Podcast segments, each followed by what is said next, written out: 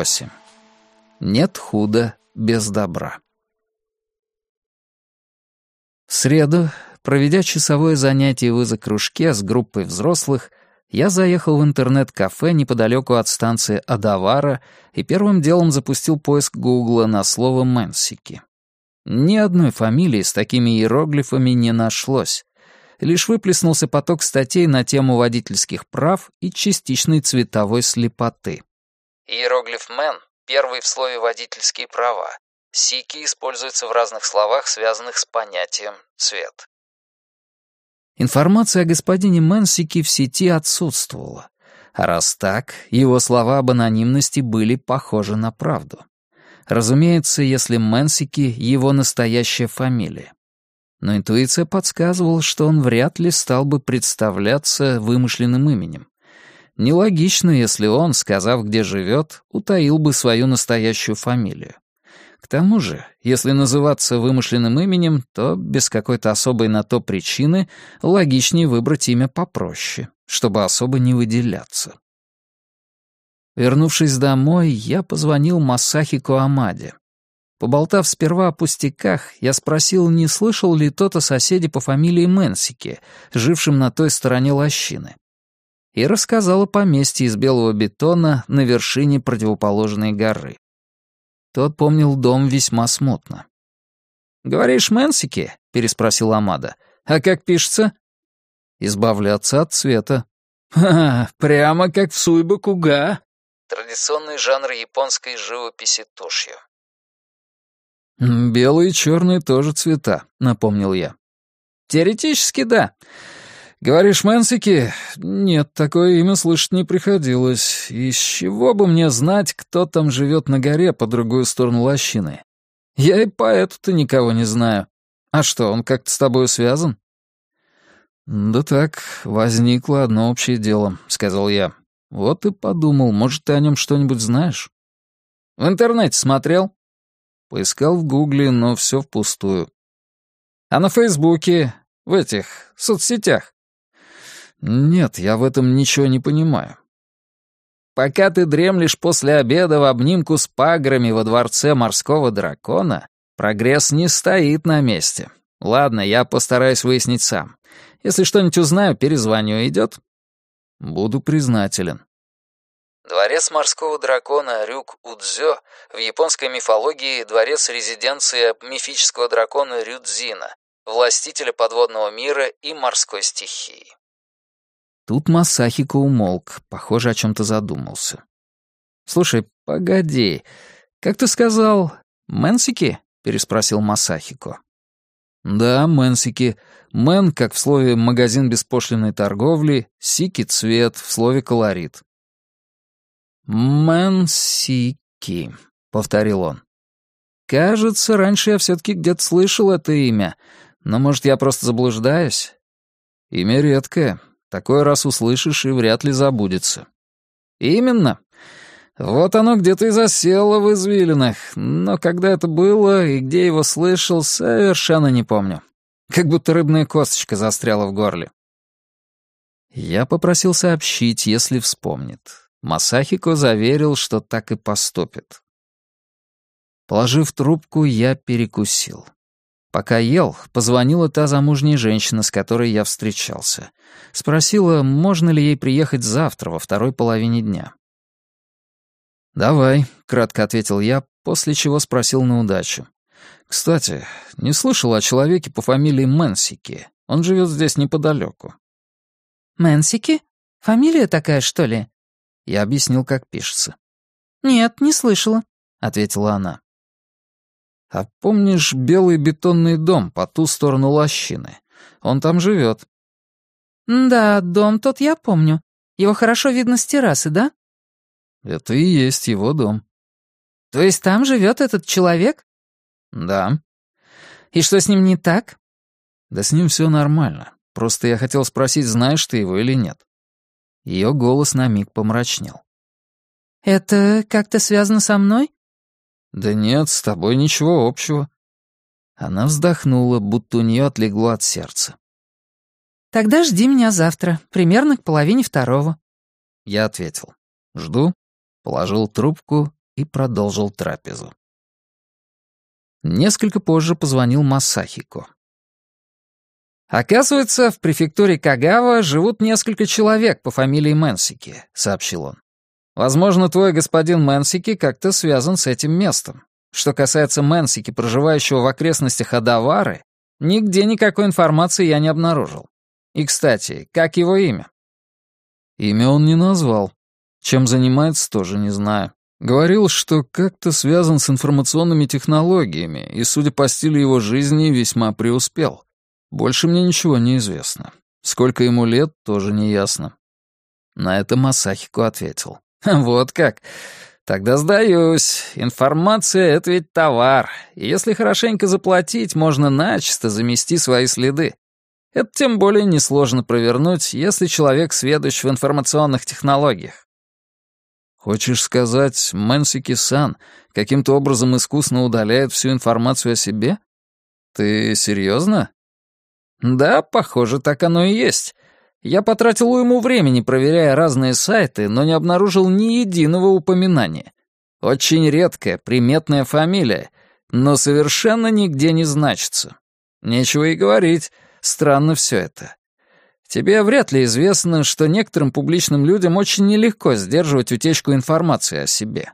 Уверен, и о тебе, и обо мне есть такие данные, о существовании которых мы даже не подозреваем. И это о нас, никому не нужной мелюзге. А важным персонам скрыться — дело архисложное. Вот в таком мире мы и живем, нравится тебе это или нет. Тебе, например, доводилось видеть информацию о себе? Нет, ни разу. Вот лучше не видеть и дальше. Я сказал, что и не подумывал. Эффективный сбор самой разной информации — часть моей работы. Так же говорил Мэнсики. Если он имеет свободный доступ к информации, видимо, может в своих интересах ее и удалять. К слову, этот Мэнсики говорил, что видел несколько моих портретов в интернете. «И что?» — вставил Масахико. И заказал мне написать свой, отметив, что мои работы ему по душе. «Но ты ведь отказался. Сказал, что больше этим не занимаешься». Я промолчал. «Или не так?» — спросил Масахико. «По правде говоря, не отказался». «Почему? Ты же вроде решил твердо». «Потому что гонорар очень уж солидный. Вот и подумал, что если порисовать еще разок». «Ради денег?»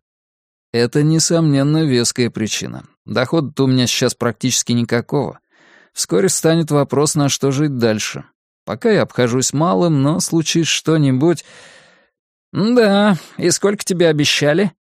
Я назвал сумму. Масахико аж присвистнул. «О, тогда другое дело», — сказал он. «Действительно, взять этот заказ есть смысл. Ты поди тоже опешил, услышав сумму». «Да еще бы, конечно. Если подумать, вряд ли в мире найдется другой такой ценитель, чтобы выкладывал такую сумму за портрет. Я знаю. Только не пойми меня неправильно. Я не хочу сказать, что у тебя нет таланта. Ты в этом деле профи, и свою работу всегда делал четко и ладно, за что тебя и ценили. Из всех наших однокашников сейчас живописью маслом так или иначе можешь заработать на хлеб лишь ты один. Не знаю, насколько вкусен этот твой хлеб, но во всяком случае это достойно уважения. Однако, если на чистоту, ты не Рембрандт и не Делакруа, и даже не Энди Орхол. Ну, это я тоже, разумеется, прекрасно знаю. А если ты это знаешь, конечно, прекрасно понимаешь, что предложенная тебе сумма с точки зрения здравого смысла нелепа. Конечно, понимаю. И он случайно живет почти рядом с тобой. Все так. Случайно это мягко сказано. Я молчал. «Здесь должен быть какой-то подвох, тебе не кажется?» — спросил Масахико. Я и сам об этом думал, но не могу понять, в чем он. Но за работу ты при этом взялся? Взялся. Приступаю послезавтра. Потому что хочешь заработать. И поэтому тоже, но не только. Есть и другая причина заметил я. Откровенно говоря, хочется посмотреть, что из этого выйдет. Вот самая главная причина. Хочу удостовериться, за что клиент готов платить такие деньги. И если там есть изнанка, я хочу узнать, какая она. «Вот оно что», — вздохнув, сказал Масахико. «Тогда держи меня в курсе. Заинтриговал. Сдается мне, все это может оказаться занятным». Тут я почему-то вспомнил Филина. «Совсем забыл тебе сказать. На чердаке дома прижился одинокий филин», — сообщил я. «Такой маленький, серый. Днем спит на балке, а по ночам выбирается через вентиляционное окно наружу и летает за добычей. Когда он там поселился, не знаю, но, похоже, ту балку он облюбовал как насест». «На чердаке?» Иногда с потолка доносились звуки, вот я и решил днем проверить. «А, а я не знал, что на чердак можно забраться. В стенном шкафу гостевой комнаты есть люк на чердак. Но там очень тесно, мансарды это не назовешь. Вот филину для жизни. Самое оно. «Но это ведь хорошо», — сказал Масахико. «Пока там живет филин, не поселятся ни мыши, ни змей. К тому же я где-то слышал, это доброе предзнаменование, если в доме живет филин. Ну, кто знает, может, это предзнаменование и принесло мне высокий гонорар за портрет. «Хорошо, если так», — улыбнувшись, сказал он.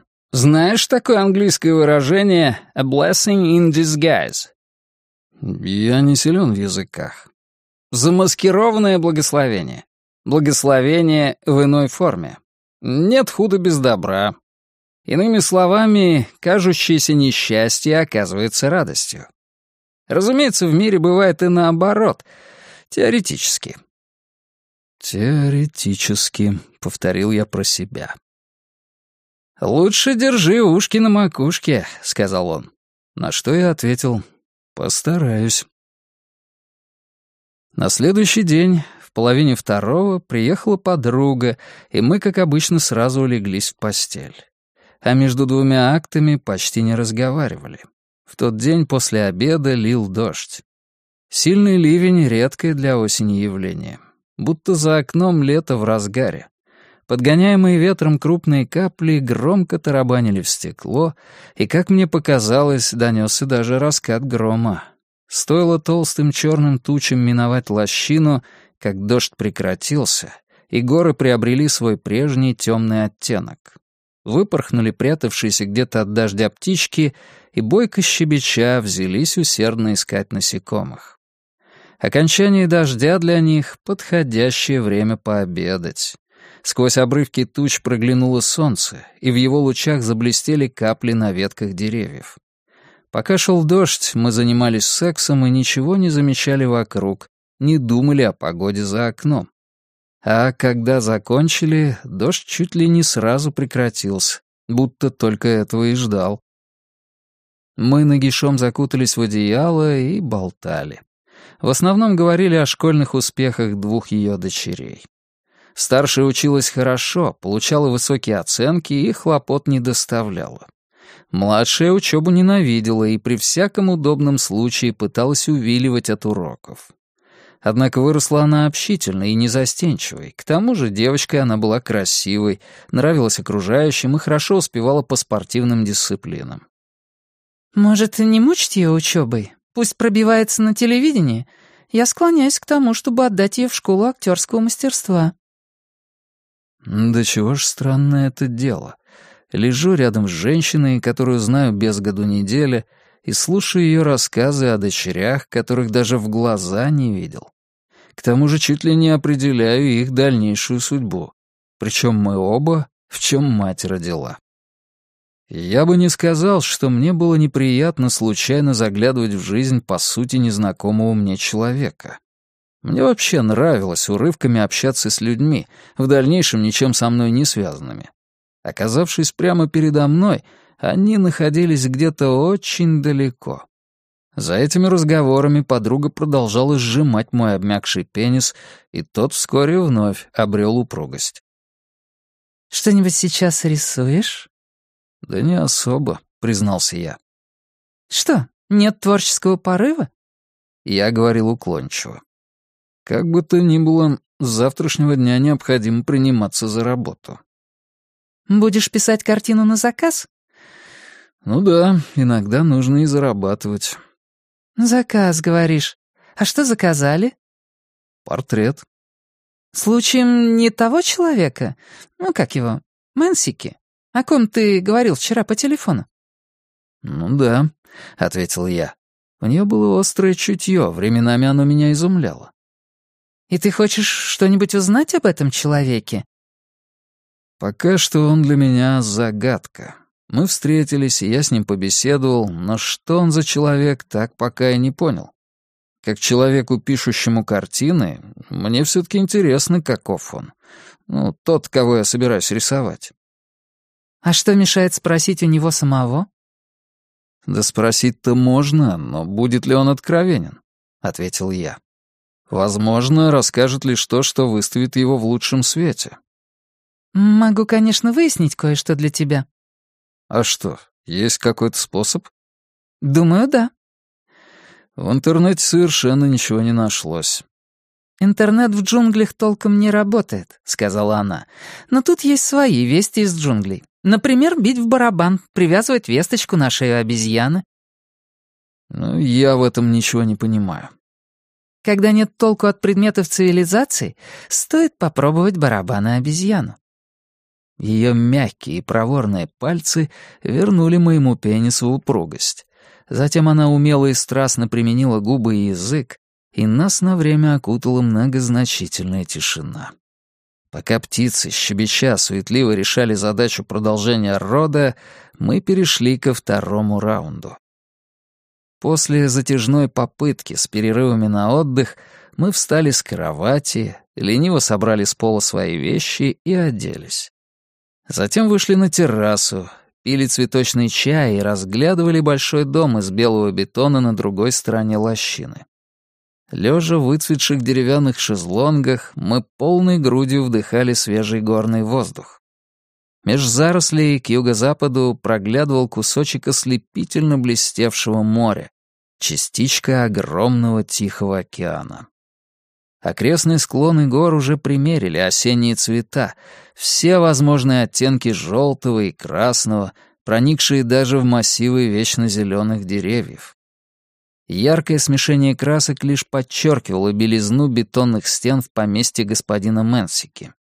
То была белизна, близкая к одержимости. Ее не испачкает, не осквернит ничто, будь то ветер, дождь или пыль, да хоть само время. Белизна — такой же цвет, безо всякого умысла подумал я. А никак не отсутствие цвета. Мы долго лежали, не разговаривая, в шезлонгах, и нас окружала такая естественная тишина. «В белом поместье жил-был Мэнсики-сан», — спустя время произнесла она. «Прям начало счастливой сказки». Однако мне была уготована, разумеется, никакая несчастливая сказка и незамаскированное благословение. Когда это стало понятно, отступать уже было некуда.